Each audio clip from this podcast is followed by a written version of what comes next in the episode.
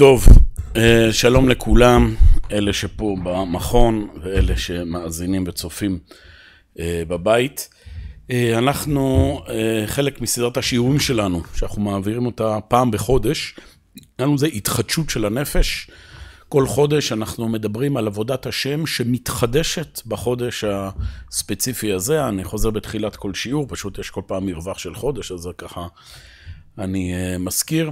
הרעיון שהחודשים ב- ביהדות, בעם ישראל, זה לא רק איזה מעגל של זמן, אלא יש גם איזה משמעות רוחנית שעומדת מאחורי כל 12 או 13 חודשים בשנה מעוברת, שהירח, הלבנה, זה uh, הכוכב שסובב את כדור הארץ במהלך 30 יום, וזה אנחנו קוראים חודש, שהלבנה נמשלה לכנסת ישראל, למציאות הארצית. כן, יש את השמש, שזה הביטוי לאלוקות, לאור שמשפיע אה, טוב לעולם, והלבנה זה כוכב, ש... הירח, כוכב שאין לו אור מצד עצמו, אלא הוא סופג את אור השמש, שזה ביטוי לעולם שלנו. שהעולם שלנו הוא כל חודש מתחדש, מתחיל הלבנה, האור של הלבנה הולך ונגלה לעינינו עד שמגיעים אל השיא, ואז יש דעיכה ותחושה של ייאוש, ואז הנה, מגיע חודש חדש. והלבנה מתחדשת, אנחנו מברכים קידוש לבנה. במילים אחרות, יש פה איזו מחזוריות של התחדשות, של תקווה, של אמונה, שכל חודש אה, היא באה לידי ביטוי. ועל פי uh, תורת הסוד, לכל חודש יש את החידוש המיוחד שלו. זה לא סתם 12, 13 uh, מחזורים כאלה, אלא כל מחזור יש לו איזו זווית אחרת בעבודה האישיותית, הרוחנית, שצריך להתמקד באותו חודש. זה מופיע בכמה וכמה מקומות, אבל המקור המרכזי שאנחנו בדרך כלל אה, משתמשים בו זה ספר שנקרא ספר יצירה, ספר קבלי שמיוחס לאברהם אבינו, שהוא uh, מביא את החודשים, ולכל חודש הוא אומר דבר ראשון את המידה המיוחדת לחודש, דבר שני, איבר בגוף האדם שמייצג אותה, כן, זה רעיון שהאדם הוא עולם קטן, האדם הוא איזה מיקרוקוסמוס שמכיל בתוכו את כל המרכיבים של המציאות, אז כל איבר בגוף יש לו את הזווית הרוחנית שלו. אות מאלף בית, גם אותיות א' ב', הן לא סתם אותיות, יש מאחוריהן אותות, יש מאחוריהן משמעות רוחנית, אז כל חודש יש לו גם את האות המיוחדת שלו, ומתבקש 12 שבטי ישראל, אז יש גם לכל חודש את ה... השבט המיוחד שלו. בשנה מעוברת, עוד נדבר גם מה קורה אז, שיש לנו חודש נוסף, אז יש גם שבט נוסף, עוד נגיע לזה. לענייננו, אנחנו עכשיו נמצאים בחודש טבת. בסדר? זה השיעור שמיוחד להתחדשות הרוחנית המיוחדת לחודש טבת, ואני כבר נותן פה uh, ספוילר. עבודת השם המיוחדת לחודש טבת, על פי המקובלים, זו עבודה על מידת הכעס. בסדר? זה הרעיון המיוחד של חודש טבת. שבכלל הנושא הזה של אה, התמודדות עם כעסים, זה נושא שהוא ארוך מן הים והרבה עוסקים בו, וברוך השם יש גם הרבה מודעות, ספרות המוסר בעם ישראל מתעסקת המון המון בנושא הזה, תכף נבין גם למה, כי כעס הוא משהו מאוד דומיננטי בחיים שלנו, אבל אני מוסיף שיש גם תקופות שזה עוד יותר בא לידי ביטוי, אנחנו מעבירים את השיעור הזה עכשיו בשנת אה, תשפ"ד, אז בגדול אנחנו מעבירים תמיד שיעורים שהם אני מקווה, אה, יוכלו לשמש גם לשנים הבאות, בוודאי בנושא הזה של חודשי השנה, אבל אנחנו בעת חיה שעל השיעור הזה אנחנו נמצאים בתקופה של מלחמה קשה שעם ישראל נמצא בתוכה. והכעסים במשמעות הרחבה שלהם, כלומר התחושה הזו של התסכול והקושי והכאבים, וממילא גם התפרצויות הזעם, הן מאוד מאוד אה, דומיננטיות, גם בתרבות וגם כל אחד וכל אחת עם ההתמודדות שלהם. וננסה מתוך התורה, חכמי ישראל, מתוך המסורת הקדומה של עם ישראל, לטפל גם בנושא הזה של כעס, לתת לפחות איזה קריאת כיוון, שייתן לנו חוסן נפשי. לשמור על אה, רגיעה גם בזמן שהכל סוער מסביב. אז בואו נתחיל. אה, דבר ראשון, נביא את הרמזים. כמו אמרנו שיש לכל חודש את הרמזים שלו, אז מה קורה בחודש טבת?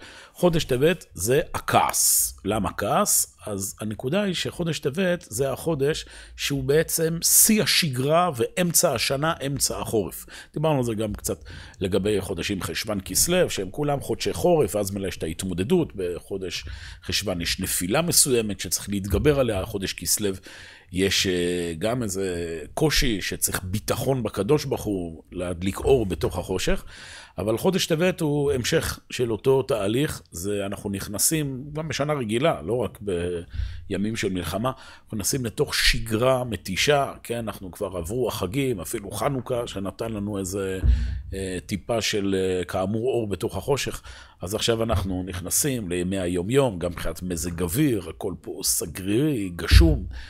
בישראל זה לא תמיד ככה, אבל זה, ה, זה הכיוון. הלילות הארוכים ביותר בשנה, כן, זאת אומרת, כסלו וטבת, זה הלילות הארוכים ביותר בשנה. חודש של כעס, בסדר? אה, האות, אה, או בוא נתחיל ככה, האיבר בגוף האדם, שעל פי אה, ספר יצירה הוא מקביל לחודש טבת, זה איבר, מישהו יודע? לא, אוקיי, כבד. כבד. למה כבד? כבד, גם בחז"ל אומרים, כבד כועס. מה הרעיון בכבד? אה, שוב, מבחינה אסוציאטיבית, כבד זה הרי כלי דם, זה הרעיון של הכבד. אה, דם אוטומטית מתחבר לנו, כאמור, מבחינה אסוציאטיבית לנושא של כעס, נכון? כשמישהו כועס, אומרים, הדם עולה לו לראש, זה באמת נכון. כי כשאדם כועס, אז הפעימות הלב הן... הן אה, נעשות יותר מהירות, והעורקים מתרחבים, והדם זורם שם יותר, וממילא גם רואים את זה בפנים, בדרך כלל שזה אה, מקום יותר גלוי, אז יותר רואים את האדמומיות. אז אה, מכל מקום יש קשר בין דם לכעס. כן, גם הכבד כשלעצמו, התפקיד שלו בגוף זה לנקות את כלי הדם. זאת אומרת, לנקות את, ה, את הדם, להיות איזה סוג של מסננת לדם, ה, ל, ל, לא יודע, לפסולת של, ה, של הדם. זאת אומרת, יש כאן איזושהי מציאות שחודש טבת הוא חודש שאדם מתנקז אליו הרבה דמים, הרבה כעסים, ובאיזושהי צורה אנחנו יכולים להצנקות מהם בחודש טבת. הלאה, האות מאלף בית זה האות עין. וזה קשור לנושא של עין טובה, אני כבר גם זורק פה ספוילר שהדרך להתמודד מול הכעסים זה לפתח את העין הטובה. והשבט משבטי ישראל שמקביל לכעס זה שבט, שבט דן. בסדר? למה שבט דן? שוב, אני אומר את זה ברמזים, זה נושאים ארוכים, אבל שבט דן הוא, אומרים חז"ל, הוא הירוד שבשבטים. הוא היה ככה השבט שהולך בסוף המחנה, בזמן שעם ישראל הלך במדבר, הוא גם מבני השפחות שם. אה, בזלפה שם מרחל, זאת אומרת, משהו שנחשב ככה בצדדים הנמוכים של עם ישראל, ומבחינה היסטורית, כן, דן, גם לשון לדון, דין, זה גם כעס, התמודדות. מבחינה היסטורית, שבט דן, המושב שלו היה בגוש דן.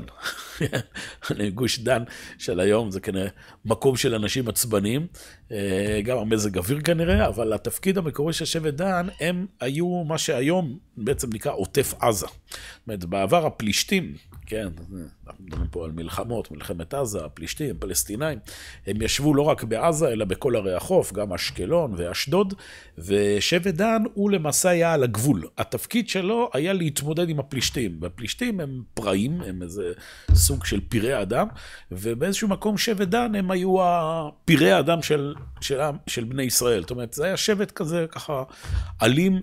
והוא אה, זה שהיה צריך להתמודד אה, מול אה, פלישתים.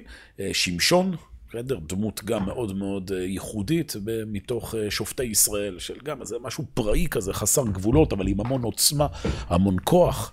בסדר, בסופו של דבר מנקרים את עיניו, זה קשור לנקודה הזו של העין, אמרנו שעין טובה, אז זה גם חלק פה מההתמודדות.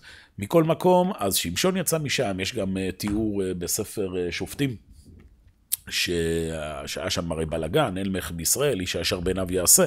אז היה שם איזה, באחד הבלבולים שם היה פסל מיכה. היה איזה מישהו שקראו לו מיכה, שהקים איזה בית עבודה זרה, והיה לו איזה נער משרת, חז"ל אומרים, הוא היה הנכד של משה, דורשים. כל מקום איזו מציאות מאוד בעייתית, ואז אה, הגיעו שבט דן, עברו שם ליד פסל מיכה, והם התלהבו מהעבודה הזרה הזו, זה גם הכניס הרבה כסף, אז הם אמרו לנער, בוא תבוא איתנו, במקום להיות הכהן עבודה זרה של... אה, של אה, משפחה אחת, בוא תהיה הכהן עבודה זרה של שבט שלם.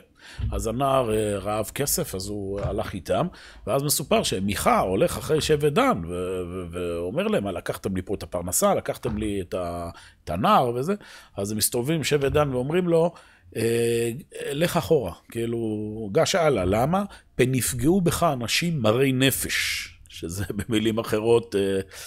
תיזהר מאיתנו. אנחנו חמומי מוח, שב ודן, אל תעצבן אותנו. זה מאפיונרים כאלה, כן? הציעו לו הצעה שאי אפשר לסרב לה. זה שב ודן. אז כאמור, התיקון של הכעס על כל המרחבים שלו, הוא אמור להיות בחודש טבת, ועכשיו אחרי כל שזרקנו את הרמזים וההקדמות, בואו ניגש לעניין עצמו, שזה הכעס בכלל, וכאמור, אה, בימים כעוסים וכואבים כמו אה, בימים שלנו בפרט. כעס, שימו לב, זו תופעה, כן, קשה, לא, זו לא מילה נכונה להגיד זה, אבל זו תופעה מרתקת, הכעס. למה? כולנו כועסים, בסדר? כולנו, יש לנו מי יותר ומי פחות, אבל כעס זה משהו שהוא מאוד מאוד נוכח בחיים שלנו. ולמה זה מרתק?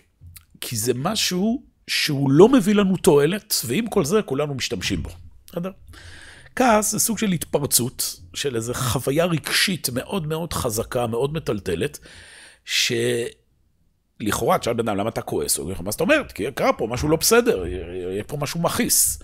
אוקיי, אבל תשימו לב שהכעס, הוא לא מביא את התועלת שעבורה אנחנו כועסים. לדוגמה, אנחנו, אה, לא יודע, נוסעים ברכב, ואיזה מישהו, אה, לא יודע, נתקע בנו מאחור, או אני יודע מה, מתחכך בנו, אנחנו יוצאים עם כעס, נכון? אה, אני אהרוג אותך, מה עשית לרכב שלי? חתיכת מטומטם, אני אצבע אותך וזה וזה. עכשיו, מה אנחנו מצפים שיקרה, נכון? מה אנחנו מצפים שיקרה? מה, מה אנחנו מצפים? שאותו אחד שאנחנו צועקים עליו, שאתה מטומטם ואני אקרא אותך, מה, מה, מה אנחנו מצפים? שאותו אחד יבוא ויגיד, וואו, באמת, עד עכשיו לא ידעתי שאתה, שאני מטומטם, אבל עכשיו אתה צועק עליי ואתה אומר שאני, שאתה תקרא אותי, אני באמת... אני, אני מבין אותך, תודה רבה שהארת את עיניי לתוכחה, ואני עכשיו בשבילך אני אעשה הכל. זה בדרך כלל לא קורה ככה, כן? אני אומר ב, בלשון עדינה. אבל בדרך כלל כשאנחנו כועסים זה רק מראה את המצב, נכון? אז למה אנחנו בכל זאת כועסים? יש איזה משהו בכעס שמציף אותנו כמו שאמרנו, כמו האדם הזה שמציף את הגוף, זה מציף אותנו באיזו חוויה רגשית, שבאותה שנייה נראה לנו ש- שהצדק המוחלט איתנו. מבינים? הצדק המוחלט איתנו, וממילא לא מעניין אותנו שום דבר. זה, זה, זה, יש ביטוי של חז"ל, כל הכועס יהיה בעיניך כאילו עובד עבודה זרה. או ביטוי אחר של חז"ל, כל המשבר כלים בחמתו, אדם שובר דברים, יהיה בעיניך כאילו עובד עבודה זרה. למה? שוב, מה זה עבודה זרה? עבודה זרה זה בעצם לקחת משהו חלקי ולהפוך אותו לאלוהים. כן, לקחת פסל, להשתחוות לו. אותו דבר, הרעיון ברמה המופשטת זה, זה כעס. לוקחים איזו חוויה מסוימת, שיש לה מקום, תכף נראה, יש איזה מקום שאדם צריך לכעוס, שאדם צריך להקפיד על משהו מסוים, אבל להשתחוות לזה, להפוך את זה לחזות הכל. זהו, זה הדבר היחידי שקיים עכשיו בעולם, ואז, אחרי שאנחנו משתוללים ופורצים ואומרים, אנחנו נעצרים אחרי, יש כאלה שלוקח להם כמה שניות, יש כאלה כמה דקות, יש לו עלינו כמה ימים ויש כאלה כמה שנים, אבל אחרי שהחוויה האקסטזית הזו, היא, היא עוברת אותנו, אנחנו פתאום מסתכלים ואומרים, וואו, זה הייתי אני? מה, מה שעשיתי פה?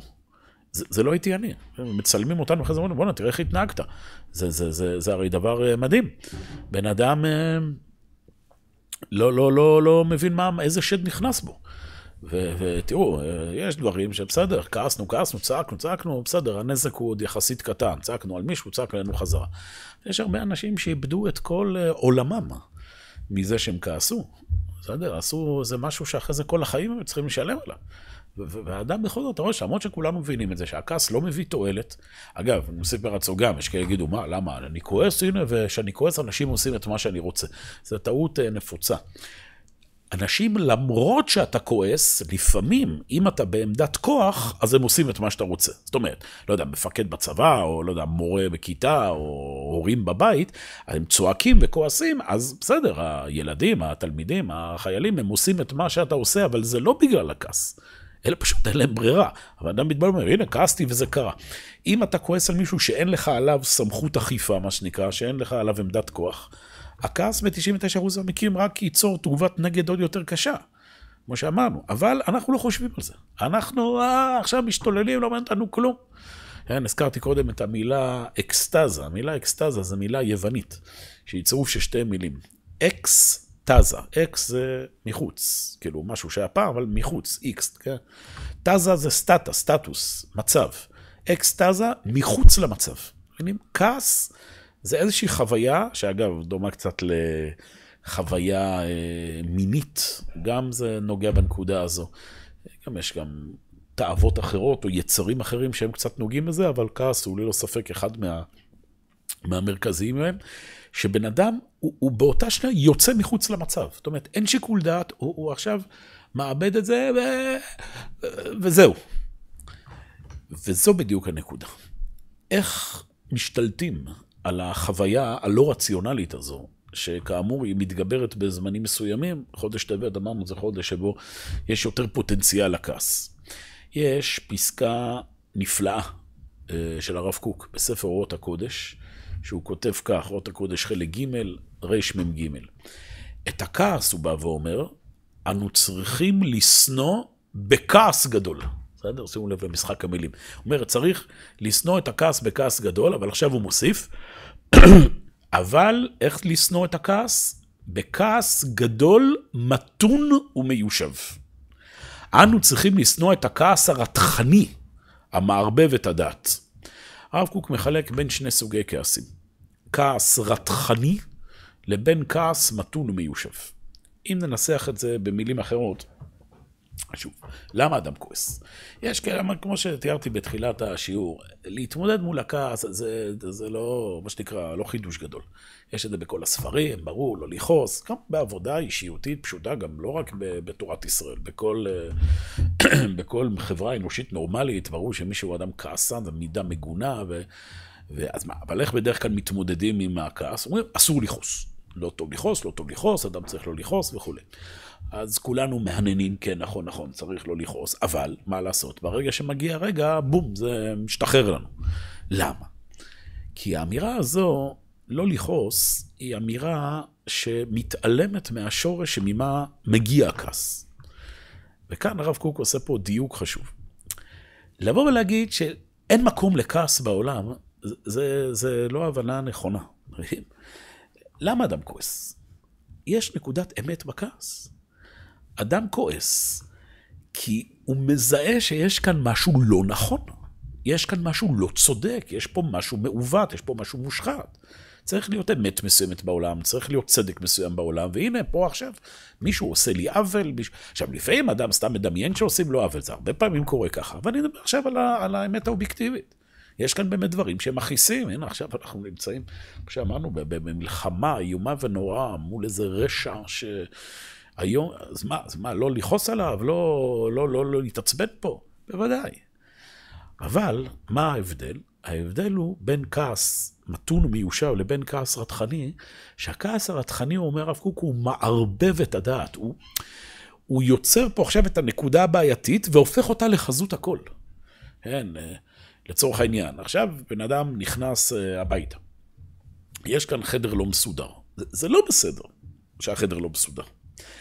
אבל זה שבן אדם עכשיו יוצא מהכלים, אה, מה זה הדבר הזה, איך זה צריך להיות? זה הנקודה. אתה לוקח נקודה מסוימת והופך אותה לעבודה זרה, שהוא משתחווה אליה. אין, החוסר סדר הזה, זה עכשיו סוף העולם. היכולת של האדם לחלק ולגעת בנקודה הנכונה של הכעס בצורה מתונה, מיושבת, זה גם המילה, למשל, לזעום. כן, בבלעם הרשע, נכון? נאמר עליו שהוא מה אזום לא זעמל. אומרים חז"ל, מה היה התפקיד של בלעם? בלעם הוא אדם שמסתכל על המציאות בצורה חלקית, בלי עם, כן? בלי המכלול הגדול. ידע, אומרים לך, לכוון מה אזום לא זעמל, ידע לכוון את אותו אחד חלקי מיליון שהקדוש ברוך הוא זועם בכל יום. אם יכול להיות, בלעם זה איזושהי אישיות עם עין רעה. שיודע, סתום עין, שיודע לזהות נקודה אמיתית במציאות. הקדוש ברוך הוא זועם בכל יום, יש באמת חיסרון בכל דבר, יש נקודת אמת. אבל לקחת את זה ולהפוך את החלק הזעום הזה מהתמונה, מזה המילה זעם. זעם זה כאילו לקחת חלק זעום, חלק קטן, ולהפוך את זה לחזות הכל. כמו אנחנו אמרנו במציאות שלנו פה. זה שיש עכשיו רשע שאנחנו נלחמים מולו, וזה הכל נכון. אבל כשבן אדם עכשיו מתחיל להסתכל ככה על כל העולם, ואני אומר לך, הכל רע, והכל מתמוטט, והמדינה הזו לא שווה כלום, ואין לנו סיכוי, וכולם נגדנו, זה, זה, זה דוגמה שוב לכעס רתחני, שהוא מערבב את הדעת, זה חוסר שיקול דעת, זה, ומזה מגיעים כל הטעויות וכל הקשיים. חז"ל, שהם אה, רוצים לכעוס על מישהו, יש מילה מאוד יפה, שהיא מאוד מדויקת, שמשתמשים בה בש"ס. שרוצים, שרבנן, חכמים, הם כועסים על מישהו, מה המילה שהם משתמשים? מישהו יודע? או, יפה. המילה קפידה, מקפידים. קפדי רבנן עליו, חכמים מקפידים עליו. המילה להקפיד, מילה ארמית וזה, אבל בשור שלה בעברית, קפד זה לחתוך, נכון? כמו קפד ראשו. להקפיד, הכוונה היא לחתוך, לזהות באופן מדויק מה הנקודה הלא בסדר הבעייתית במקום. זה... לבוא ולהגיד לאדם, אל תכעס, תהיה אדיש למציאות, תגיד שהדברים הם לא שווים. זה לא, זה לא הנקודה, מה, מה? יש דברים בעייתיים בעולם, יש דברים צריך, שצריך לכעוס עליהם. הנקודה היא לדעת לחתוך את זה, להקפיד את זה, לדייק מה בדיוק מפריע לי פה, ולראות את המכלול השלם, זה, ה, זה הנקודה שאיתה אנחנו מתחילים לטפל במידת הכעס. כן, דיברנו קודם על uh, כבד, דם, כן, זה הסמלים, זה הרמזים של חודש טבת. אז כתוב בנביא אה, שמואל, מתואר שכאשר שמואל הנביא בא להמליך את דוד, זאת אומרת, הקדוש ברוך הוא אמר לו, בוא לישי, בית הלחמי, ושם מראים לו שם את כל הבנים של ישי, בין השאר הוא רואה דוד, אז כתוב שהדוד הוא הדמוני עם יפה עיניים. דורשים חז"ל שבהתחלה שמואל, שהוא בא להמליך את דוד, הוא נרתע, כי דוד היה אדמוני, ראה שיש שופך דמים, אומרים חז"ל. דוד היה מישהו ש... כעס, מה זה כעס? היה, היה לוחם, היה מלך שהרג הרבה אנשים, ו... ו, ו וקיצור, היה בו אלימות. אז דורשים חז"ל, אמר לו הקדוש ברוך הוא, לא, לא, נכון שהוא אדמוני, אבל השם, אדם יראה לעיניים והשם יראה ללבב. הוא אדמוני עם יפה עיניים. הנה, שוב, הגענו למילה עין, ש, שאמרנו, זה גם רמז של חודש טבת. עין, דורשים חז"ל, דוד יהיה הורג, אמר לו הקדוש ברוך הוא לשמואל. תדע לך, דוד, הוא, הוא יצטרך לכעוס, הוא יצטרך להפעיל אלימות, אבל יהיה הורג, יהיה אדמוני מדעת סנהדרין, שנקראו עיני העדה. הסנהדרין, שזה מועצת החיים של עם ישראל, הם עיניים. זאת אומרת, יש להם את שיקול הדעת, את העין להבחין על מה צריך לכעוס. ודוד הוא השליח שלהם. בוודאי שצריך חיילים בעולם, בוודאי שצריך לחסל את הרוצחים בעזה, בוודאי שצריך להילחם את מלחמות השם, וגם ברמה האישית, יש, להבדיל, אדם צריך לעמוד על שלו ולא לתת שירמסו אותו, ויש דברים שהם לא נכונים ולא בצדק. אני, אני מדגיש את זה, כי הרבה אנשים מנסים לטפל בכעס וכזה עמדה, לא, אדם צריך תמיד להיות, מוק, לא להקפיד, והשומעים חרפתם ואינם משיבים ועונים. זה נכון, יש, זה מדרגת חסידות, אבל צריך להבין, זה שבן אדם עכשיו, הוא לא רומסים אותו והוא לא מגיב, יש דבר כזה, מדרגה עליונה, זה מדרגת חסידות. ויש, אבל יש לפעמים מצבים שלא להתחסד הרבה. לפעמים יש מצב, מה זאת אומרת, עכשיו אתה צריך להביא פרנסה למשפחה שלך, ואתה עכשיו אכלת, עבדת פה כל החודש, ועכשיו הם עושקים אותך בשכר, מה, אתה לא צריך לדפוק על השולחן? ודאי שאתה צריך. אתה לא דופק על השולחן, אתה לא צדיק, אתה פשוט פחדן. בסדר? לא להתבלבל. יש לפעמים מצבים שאדם לעצמו יכול להתנהג כמידת החסידות, לפנים משורת הדין, בוודאי יש לזה הרבה מעלות. אבל כהדרכה כללית, בוודאי שיש עניין להקפיד, רק לעשות את זה עם העיניים, מה שנקרא. לעשות את זה עם עיניים בראש, ולא עכשיו השתוללות כמו, כמו זה. ואיך זה יבוא לידי ביטוי? הנה, אז הנה אנחנו מגיעים, מה יהיה המדד? אני בכוונה מוריד פה, השיעור הזה, אנחנו פה מנסים עבודת השם, אז להוריד את זה גם לרמה הפרקטית הנפשית. איך אדם יעבוד באמת על מידת הכעס שלו? אה, אדם צריך להוריד את המינון הפעמים שהוא כועס. זה, זה יכול להיות באמת מדד, האם אדם כועס בצורה מדויקת, מה שאמרנו, כעס, מתון, מיושב, קפדה, או שאדם נמצא פה עכשיו בעמדה כעסנית, רתחנית. כמה פעמים בן אדם כועס? וכאן יש אה, אה, הלכה מאוד חשובה בהלכות אה, איסורי ביאה של הרמב"ם, הוא כותב כך, שימו לב. כל משפחות בחזקת כשרות, ומותר לישא מהם לכתחילה, כן? סתם אדם בא להתחתן עם אה, מישהי בישראל, איך אתה יודע שהיא יהודייה? אולי היא לא. אומר, כל, כל משפחה יהודייה היא בחזקת כשרות עד שיוכח אחרת. אף על פי כן, אומר הרמב"ם, אם ראית שתי משפחות שמתגרות זו בזו תמיד, או ראית משפחה שהיא בעלת מצה ומריבה תמיד, או ראית איש שהוא מרבה מריבה עם הכל, ואז פנים ביותר, חוששים להם. וראוי להתרחק שאלו סימני פסלות הם. הרמב"ם אומר פה נקודה חשובה. אם אתה רואה משפחה או אדם שהם תמיד נמצאים במריבה, תמיד כועסים, מבינים? זה, זה המדד. זה שבן אדם מדי פעם מקפיד, זה שבן אדם מדי פעם יש לו את הביקורת שלו, זה, זה חלק מבריאות נפשית. שזה מתוך עיניים, מתוך שיקול דעת. אבל אם אתה רואה מישהו שעושה באופן אובססיבי אצלו, אומר, צריך לבדוק בייחוסו. עם ישראל רחמנים ביישנים גומלי חסדים, הם לא אמורים להיות כאלה כעסנים ורתחנים. מה הכוונה? דוגמה, לא יודע, למשל בן אדם אומר, אני, כן, אתה פוגש בן אדם, אני לא מסתדר איתם, עם החבר'ה האלה. אוקיי, בואו, אם אנחנו עכשיו הולכים בכעס רתחני, כן, תיכנס בהם וזה. אבל אם אתה חבר טוב של אה, אותו אחד, ולא רק חבר שרוצה להתחנף לו, אתה אומר לו, שנייה, אני חייב לשאול אותך משהו, תגיד לי, אתה אומר שאתה לא מסתדר עכשיו עם הקבוצה הזו, לא יודע, שאתה לומד באוניברסיטה וזה, אוקיי. אה, למה אתה לא מסתדר איתם? איך אמר, כי תראה איך הם מתנהגים, איזה צורה, איזה זה. אוקיי, הבנו. עכשיו תגיד לי שאלה. שהיית בצבא, איך הסתדרת שם עם החברים? אם הוא כנה, יכול להיות שהוא יגיד, אה, האמת שגם שם היה לי הרבה בעיות עם המחלקה, ואני חמאס, אז היה אז בגלל אה, שהמפקד שלנו היה לא בסדר, ואז הייתי חייב לי לזה, ואז החבר'ה התעצבנו, ואני הראיתי להם מה זה וזה. טוב, תגיד לי, ושהיית לפני זה בישיבה, או לא יודע, במסגרת אחרת, איך שם הסתדרת? האמת, גם שם אני מבודד אה, חברתית, אבל זה, צריך להבין, הייתי בדיוק חדש, עברתי באמצע השנה, ואז לא התאקלמתי וזה וזה. אוקיי, ותגיד לי, ובית ספר יסודי, מה קורה איתך במשפחה? שוב, הרבה פעמים בן אדם ידחיק את זה, אבל אם בן אדם אומר את האמת, הוא אומר לך, אה, תשמע, האמת שכן, נכון, גם במשפחה, אני בנתק עם הבני דודים שלי, ועם אח שלי אני בקושי מדבר, ואחותי היא גם טיפוס מעצבן, לא רוצה לראות אותה. אז ייתכן, ייתכן שהבעיה היא שיש כאן איזשהו אובסס, אובססיה, זאת אומרת, משהו אובססיבי, דפוס פעולה חוזר. לי, תבין, אתה לא יכול כל הזמן רק להשליך, הוא לא בסדר, והוא לא בסדר, והוא לא בסדר, והוא לא בסדר. יש כאן איזה משהו ש, שכנראה אתה לא נמצא... איך זה שתמיד איתך יש בעיות? יש כאלה אנשים, זה, זה מביך. כשהם נכנסים לחדר, ישר מכניסים אנרגיה שלילית. לא, לא, ישר, לא יודע, זורקים איזה משפט, זורקים איזה מילה, בכל מקום. זה, זה, זה לא בסדר. איפה הרמב"ם, אגב, לומד את, ה, את הסימן הזה, שאם אתה רואה מישהו שהוא באופן אובססיבי, הוא אה, זועם וכועס, אז הוא, יש איתו בעיה מהותית יותר. הוא לומד את זה מגמרא מסכת קידושין, גמרא שהפכה להיות איזה סוג של אה, סלוגן, כזה סיסמה.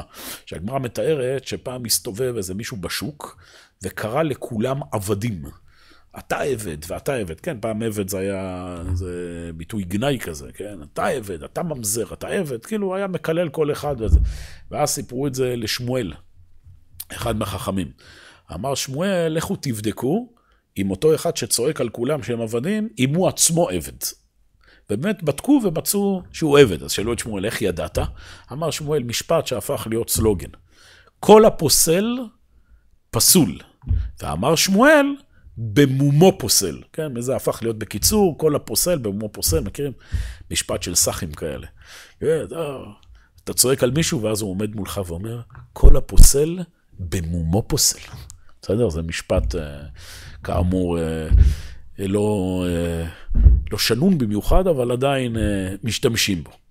משפט מאוד אמיתי. כל הפוסל באומו פוסל. עכשיו, זה נקודה חשובה עכשיו, שאני מדגיש, מה זה כל הפוסל באומו פוסל?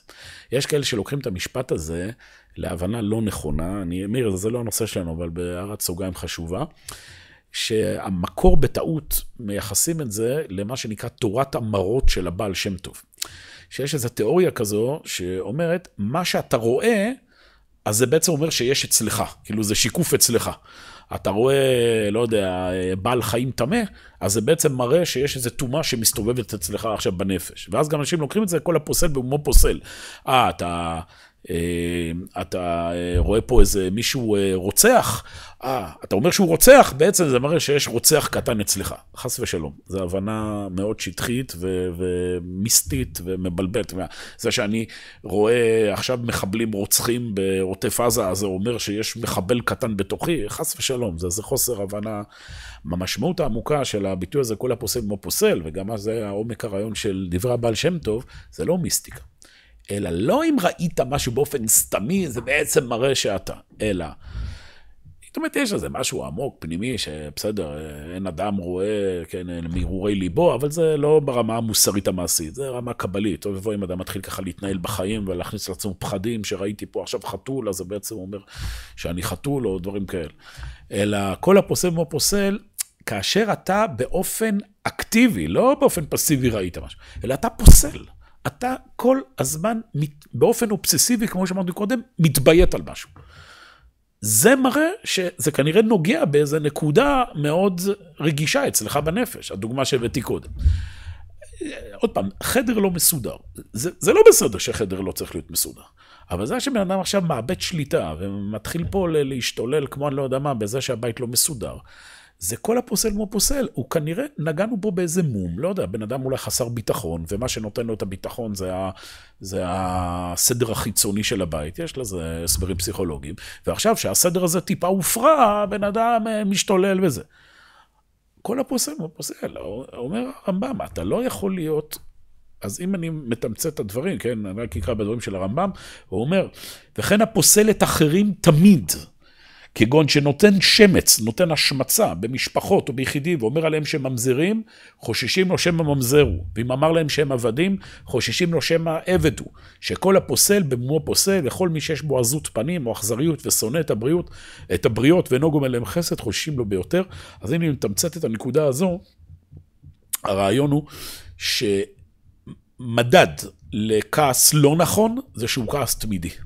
שהוא כעס תמידי וחוזר על עצמו יותר מדי, ומכאן בכלל הן, לאו שומעים הן. אז איך מתקנים את מידת הכעס? אדם צריך להוריד את מינון הכעס שלו. לצורך העניין, אה, בן אדם שרואה שהוא באמת טיפוס כעסן יותר מדי, שיקבע לעצמו כלל. אני אה, כועס, אבל לא יודע, פעם בשבוע. בסדר, יש לי, מה שנקרא, מלאי כעס. יש לי... אה, כזה, מה שנקרא, כרטיס, כרטסת, שאני ממלא אותה פעם בשבוע, אני ממלא את הכעס שלי. ושאר הכעסים, גם אם הוא צודק, זה הנקודה, אתם מבינים? לא, שאדם, גם אם אתה כועס בכעסים אחרים, אתה עכשיו כחלק מעבודת המידות, אתה לא מבטא את הכעס הזה אה, בצורה חיצונית. ואחרי המעשים יימשכו הלבבות. כשבן אדם מתרגל להוריד את מינון הכעסים, זה יאפשר לו לכעוס בצורה נכונה. שוב, אני מבין, המטרה היא לא להגיע למצב... זאת אומרת, יש מטרה כזאת, צדיקים מיליונים שהם לא כועסים אף פעם, אבל אדם נורמלי לא יגיע למצב שהוא לא יכעס אף פעם, וגם יכול להיות שהוא לא צריך את זה, כי הוא צריך גם לבקר את מה שצריך לבקר, אבל הוא צריך להוריד את המינון, וחלק מהתהליך זה בצורה חיצונית. וזה נכון ברמה האישית, וזה עוד יותר נכון ברמה הציבורית. שוב, אני רוצה לצטט לכם פה אחת הפסקאות המופלאות של הרב קוק, אורות הקודש ג' רמ"ג. זו פסקה שהרב קוק כתב אותה לפני מאה שנים, זה נראה כאילו הוא כתב אותה היום בבוקר. זה, זה פשוט מדהים, תקשיבו טוב למילים. כותב הרב קוק כך: כשרואים אנו איזו כיתה או מפלגה שמדברת תמיד את דבריה בכעס, הרי לנו סימן שאין לה תוכן למלא את הריקנות שבה, והיא כועסת על עצמה באמת. אלא שהאגואיזם שלה מכריח אותה להטיל את הארז של כעסה על אחרים. אמרתי לכם, זה משפט הישר מהמציאות התרבותית שלנו, שנת 2023. שאתה, כיתה או מפלגה, שכל הזמן כועסת. עוד פעם, זה שלבן אדם יש ביקורת, זה שיש קבוצה שיש לה ביקורת על משהו מסוים במדינת ישראל ורוצה לשנות, זה, זה, זה טוב, זה, זה חלק מהרעיון של מפלגה, ברורי דעות. אבל כשאתה רואה קבוצה של אנשים שהם כל הזמן כועסים, כל הזמן שונאים, זה באופן אובססיבי וחולני. כל פעם רק הסיבה מתחלפת. אבל כל הזמן הפגנות רעות כאלה, של מחאות שאף אחד לא מבין אפילו על מה. בושה, בושה, על מה בושה? וכל פעם זה מתחלף, וכל פעם זה עם צביעות, וכל פעם סותרים את מה שהיה קודם. אתה מבין שיש כאן איזושהי בעיה נפשית עמוקה. בעיה נפשית של, גם ברמה האישית, של אנשים שאין להם תוכן למלא את הריקנות שבהם. חוסר משמעות, חיים כאלה ריקניים, ש... וגם ברמה האידיאולוגית, ש... ש... קבוצה מסוימת שמייצגת אידיאולוגיה ש... ש... איך אומרים? שלא מצליחה, אידיאולוגיה שהוכחה כלא נכונה. ועכשיו כל הריקנות הזו והסיבה לקום בבוקר, אז אדם מוצא את עצמו... זה היה לי כמה פעמים לדבר עם אנשים מהסוג הזה, לפעמים אנשים מבוגרים, שאתה אומר לך בן אדם, אתה בן 80, יש, תהיה במשפחה שלך עם הדברים שהעסקת בחיים, ת, ת, ת, אין לך, מה אין לך מה לעשות, רק לעמוד פה ולצעוק על אנשים טובים שעושים את העבודה שלהם. אין לך משהו אחר לעשות. ובאיזה שלב התשובה היא, לא, אין לי. אין. הרבה פעמים זה גם מגיע, לא תמיד כמובן, מגיע שגם אין כל כך משפחה ואין כל כך... קיצור, כל החיים נתפסים כרעים ובודדים, ועכשיו מחפשים טעם בחיים אה, לכעוס. אני אומר שוב, בלי להיכנס עוד לתוכן, זה שאתה רואה תופעה ציבורית של כעס ושנאה תמידים, זה כבר מעיד שמשהו כאן לא בסדר. משהו כאן לא בנוי נכון. לא ייתכן. למה? כי זה מתחיל מתוך נקודה אמונית. אמרתי לכם, זה חודש טבת. נקודה האמונית היא שטוב השם לכל מלחמה וכל מעשיו. העולם לא רע, אתה מבין? אם מתי אדם כועס כל הזמן? שכל הזמן העולם רע, במילים אחרות, אין אלוהים ואין כיוון והכל מתפרק. אבל אם אתה מאמין שיש אלוקים, וטוב השם לכל וחם וכל מעשיו, אז העולם בכללו הוא טוב. אה, יש עכשיו נקודות שליליות? בסדר, אז בהם צריך לכעוס. אז בכל דבר, בתחום הזוגי. לא יודע, אתה, אתה ואשתך, את ובעלך, את, אתם, אתם, המר, המרכז הזוגיות שלכם זה טוב, נכון. אתם מתחתנים כי אתם אוהבים אחד את השני, כי יש ביניכם מכנה משותף טוב. אז מדי פעם יש כעסים, אבל אם כל הזמן יש כעסים, אז בואו נבדוק, יכול להיות שיש כאן כל השורש פה, הוא, אה, הוא כאן לא בנוי נכון. וזה, אה, תראו עוד משפט יפהפה שכותב רבינו יונה מגרונדי בספר שערי תשובה.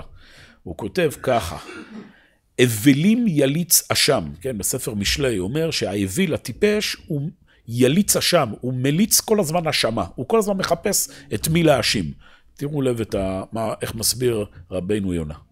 האוויל יליץ חובה, כי יחפש מומי בני אדם ואשמתם, וייתן בהם דופי, ולא ידבר לעולם בשבח ודבר טוב הנמצא בה. אמרתי, זה שאדם אומר ביקורת זה עניין אחד, אבל זה שאדם רק אומר ביקורת, רק כועס. הוא לא מוצא אף פעם משהו חיובי, אין משהו חיובי במדינה הזו, הכל רק רע, רע, רע, רע, רע, רע.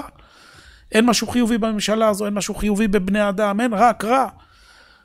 זה מראה שיש פה אוויל, טיפש. למה הוא אומר? המשל הזה, תראו איזה משפט מקסים. כי הזבובים לעולם באו ונחו כולם על מקומות הלכלוך. זבובים נמשכים ללכלוך. למה? יש סיבה שפשוט הזבובים מחפשים לכלוך. יש גם כנראה משהו בלכלוך שמושך זבובים. אמרתי, כמו מה שאמרתי קודם, איך זה שאתה תמיד מסתבך בצרות? איך זה? לא, תבין, פה זה הזה, פה הזה, הוא לא בסדר, הוא לא בסדר. כן, כן, הבנו, אבל תסביר לי, איך זה יכול להיות שתמיד אצלך הכל רע? תמיד, איך הזבובים נמשכים אליך? כנראה שלא יודע. או שאתה זבוב או שאתה לכלוך, אתה צריך להחליט, אבל הקשר הזה פה הוא לא, הוא לא בסדר. וכך מגיעים לעוד נקודה חשובה מאוד. אני מנסה פה ככה לתמצת את הדברים. זה נושא ארוך מאוד, הכעס, איך משתלטים עליו וכולי, אבל העקרונות שראינו. אמרנו, חודש טבת זה חודש מיוחד למידת הכעס, כי, כאילו להתגבר על מידת הכעס, כי זה החו, הלילה, החושך, החורף, ימי השגרה, זה ימים עשרה בטבת, יש פה, קיצור, חודש טבת זה חודש קשה, בטח במציאות כמו שלנו היום. אבל אמרנו ראשון, הגדרנו מה זה כעס. כעס זה, זה התקוממות כנגד משהו שהוא לא בסדר במציאות. אבל זה צריך להיות קפדה ולא כעס. שמענו, לא משהו שבן אדם אה, נמצא בכעס רתחני שהופך את הנקודה הזו לחזות הכל, זה א', להקפיד, לכעוס בצורה מדויקת ולא על הכל. דבר שני, גם במינון הכעסים. בסדר? לא רק באיכות הכעסים, גם בכמות הכעסים. זה שבן אדם מוצא את עצמו כל הזמן כועס, כל הזמן ביקורתי, כל הזמן נגד אחרים, בסדר? זה, אה, זה גם מדד שלא נכון, והדרך לטפל בזה, כמו שאמרנו, זה להוריד את מינון הכעסים. עוד אגב, אותו, אותו, אותו דבר, אדם גם צריך להקדים לביקורת המוצדקת שלו, דברי שבח, כן, כמו שאמר שערי תשובה, נכון? שהאדם, לא, האוויל לעולם לא מדבר בשבח, הוא רק אומר רק מרה. אז הנה, למשל, בן אדם שרוצה לכעוס ולבקר, להקפיד בצורה מדויקת, אז שיקדים דבר ראשון, נקבע לעצמו כלל, שהוא מקדים לעצמו כמה דברי שבח. למשל, אה, לא יודע, הילדה אה, נכשלה במבחן מתמטיקה, ובנוסף גם שיקרה וזייפה את החתימה של ההורים, ועוד פעם, עלינו על זה. איך אנחנו אומרים? אז כמה דברים. דבר ראשון, פותחים ברמה העקרונית, כמובן, כל מקרה לגופו, איך ומה, אבל בגדול. דבר ראשון, אדם אמור לפתוח בדברי שבח. תראי, את ילדה מאוד מוכשרת. את, אה, אתה ילד שבאמת עושה הרבה מאמצים ומצליח בהרבה תחומים. ומה עכשיו תהיה המילה הבאה? או, זהו, לא אבל. ברגע שאומרים את המילה אבל, זה מחסל את כל מה שהיה קודם, נכון? אבל זה בעצם אה, מוחק הכל. אני רוצה להשתמש בכל זה במילים, יחד עם זאת. זה אומנם שוב מילה קצת סאחית, אבל עדיין. יחד עם זאת, כל הפוסל במומו פוסל, אז גם יחד עם זאת.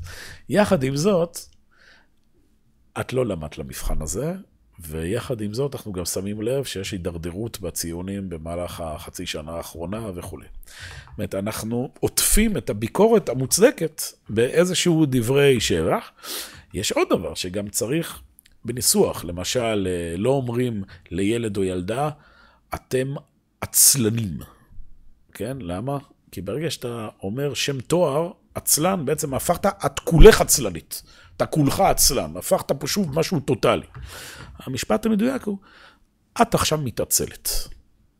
בסדר? או לא יודע, תפסנו ילד בשקר. זה לא שקרן. אמרת שקרן, אז שוב, זה זה... אתה עכשיו משקר, או אפילו יותר טוב, אמרת עכשיו דברי לא אמת. בסדר? שוב, עוד מדרגה בסחיות שלה. אמרת דברי לא אמת.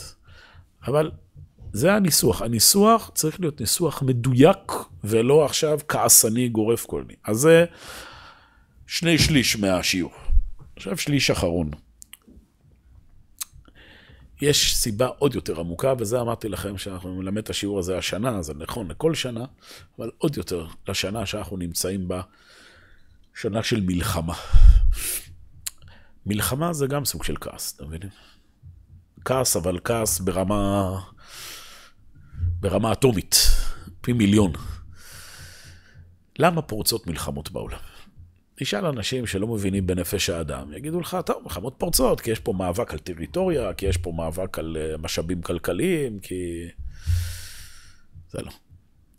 כל ההסברים הטכניים לפריצת מלחמות הם בעצם שיקוף של משהו בהרבה יותר עמוק שקיים בנפש.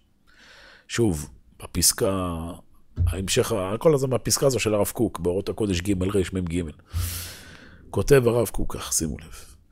יסוד הכעס מה השורש, היסוד של הכעס? בא מצד חסרון היצירה הרוחנית. שיש קיבוץ של כוחות רוחניים שעומדים לצאת אל הפועל, אבל הם לא יוצאים אל הפועל, הם דוחקים את הנשמה ומצערים אותה בקיצפון פנימי. הסיבה העמוקה של כעס זה שמצטבר בנפש כישרונות רוחניים, כוחות חיוביים, שלא יוצאים בצורה טובה אל הפועל. וכאשר זה לא יוצא, בום, זה בסוף מתפוצץ, בצורה לא מבוקרת. ממילא, מה היה הפתרון? כל מה שהיצירה הרוחנית מתרחבת, השלום מתרבה בעולם. נתחיל ברמה האישית ותכף נבוא לרמה הציבורית. ברמה האישית, אדם, אמרנו, צריך להתמודד עם הכעסים בזה שהוא אה, יקבל על עצמו לכעוס במינון מסוים, שכל פעם שהוא כועס, שידייק לעצמו על מה הוא כועס ומה הוא סתם משתולל. אבל יש משהו עמוק יותר. בן אדם צריך גם למצוא סיפוק רוחני בחיים שלו. שזה כמובן כבר משהו שייך למדיניות חיים כללית. שורש הכעסים מגיע מתסכול, כן, שחל, זה טיפש, טיפשות. בן אדם חש שאין לו מה לעשות בחיים. Yeah.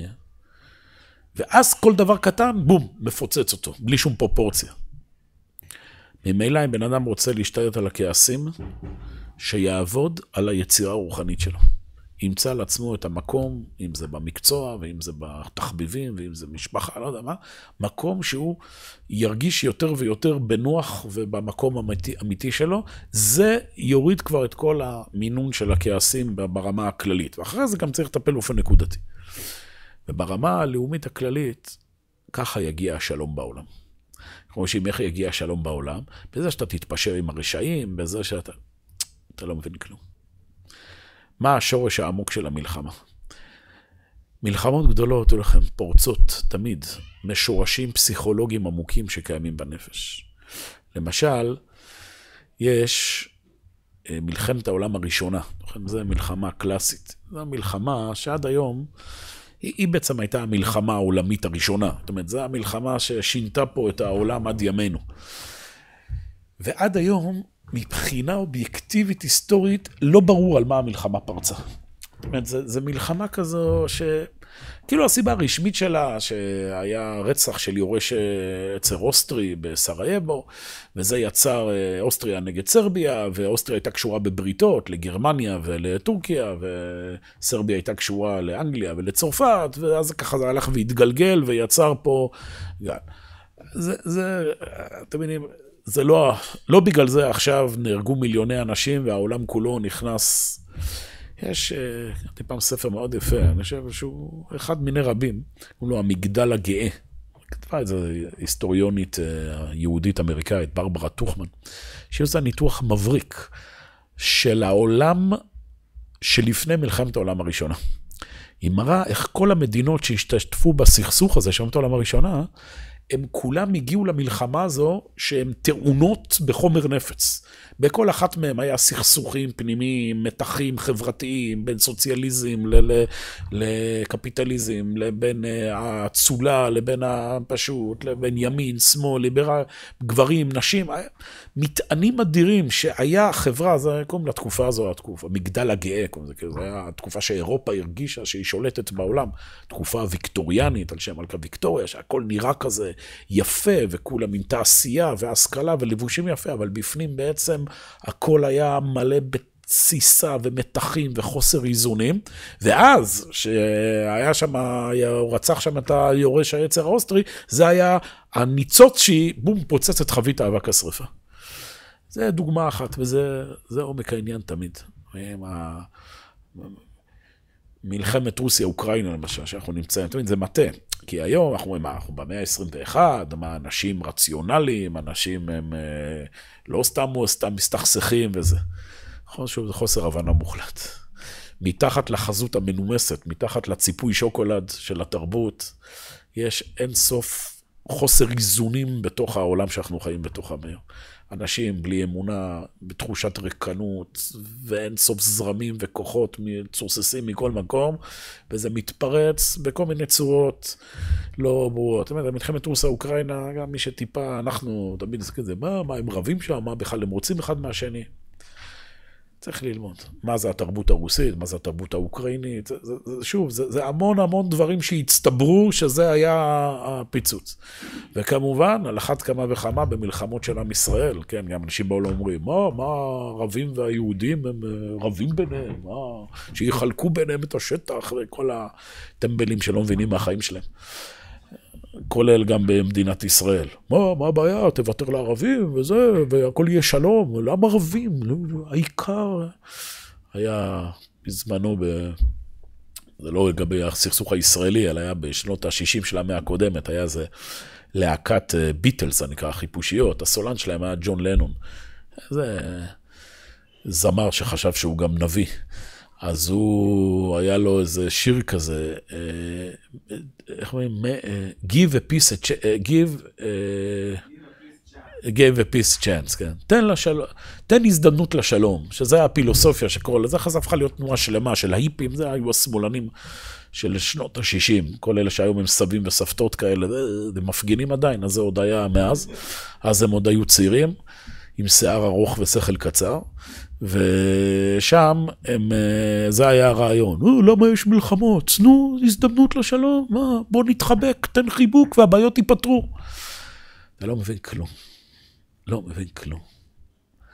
מלחמות פורצות כי יש מטענים, עוד פעם, פסיכולוגיים, תרבותיים, שהם רוכבים על שיקולים כלכליים, צבאיים, ביטחוניים, ובעומק העניין הכל רוכב על חוסר איזון רוחני. כאשר עם ישראל לא ממלא את תפקידו בעולם, בסדר? והוא מנסה, פורצת מלחמה. מבינים? זה השורש העמוק של כל ההתגלגלות פה. כאשר עם ישראל לא מלא את תפקידו, זה יוצר באין סוף גלים הכרתיים ותת-הכרתיים, התעוררות, התפוצצות של כל הכוחות השלילה בעולם. וזה גם התיקון. השלום יתרבה בעולם לא בזה שתוותר לרוח, אלא בזה שתבנה בתוכנו פנימה, כן? את הנקודה שהרוע מנסה לחסל. ואז השלום יתרבה בעולם. זה עומק הרעיון בכל דבר. אם אני מוריד את זה שוב לרמה מעשית, מעשית של כל אחד ואחד מאיתנו, אתה רוצה להוסיף שלום בעולם? אז חוץ מזה כמובן שתתגייס לצה"ל ותעשה את כל מה שצריך לעשות. תוסיף שלום פנימי בתוכך. תלמד תורה, תבין את התפקיד שלך, תבין את התפקיד של עם ישראל בעולם, תחזיר את האיזון הפנימי כמה שיותר למציאות, וזה ילך ויכה גלים במציאות החיצונית. ובוודאי, ובוודאי שזה ברמה האישית. זה ברמה שאתה אומר, טוב, האיזון שלי, עד שזה יחזיר את האיזון לעולם, ייקח 200 שנה. אבל אני מדבר לגבי הרמה האישית, שבן אדם, אני מדבר עם הרבה מאוד אנשים בתקופה הזו, כולם, הכעס, התסכול, זה עכשיו שולט בעולם, כי באמת נמצאים. זה כמעט תמיד רוכב בסופו של דבר על חוסר איזון אישיותי כלשהו. וברגע שבן אדם מת... בונה חזרה את האיזון האישיותי שלו, את האמונה שלו, את, ה...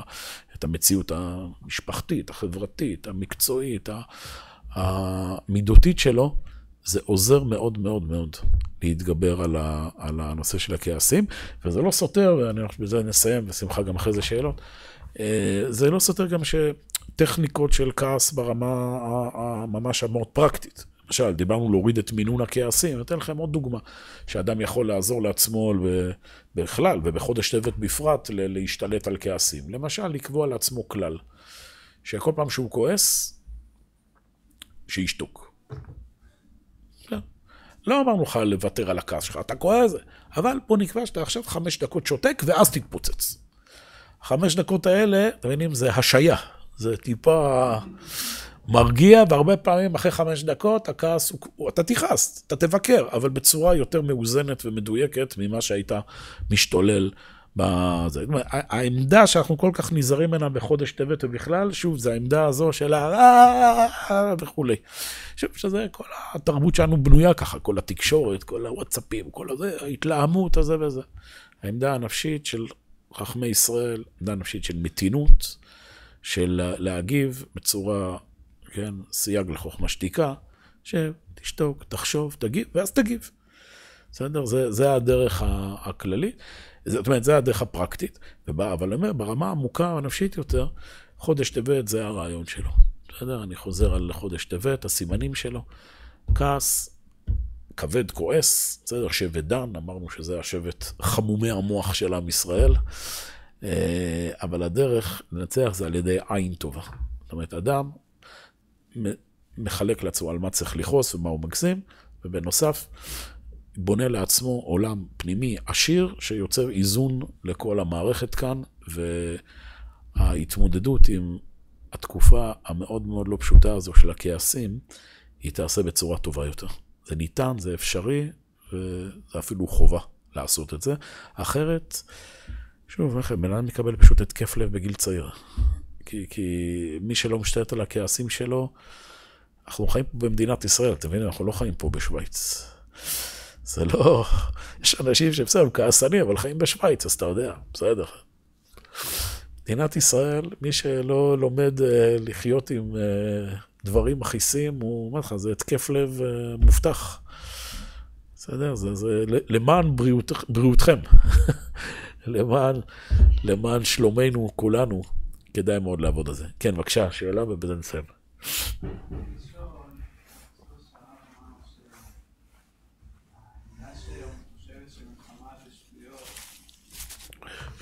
כן.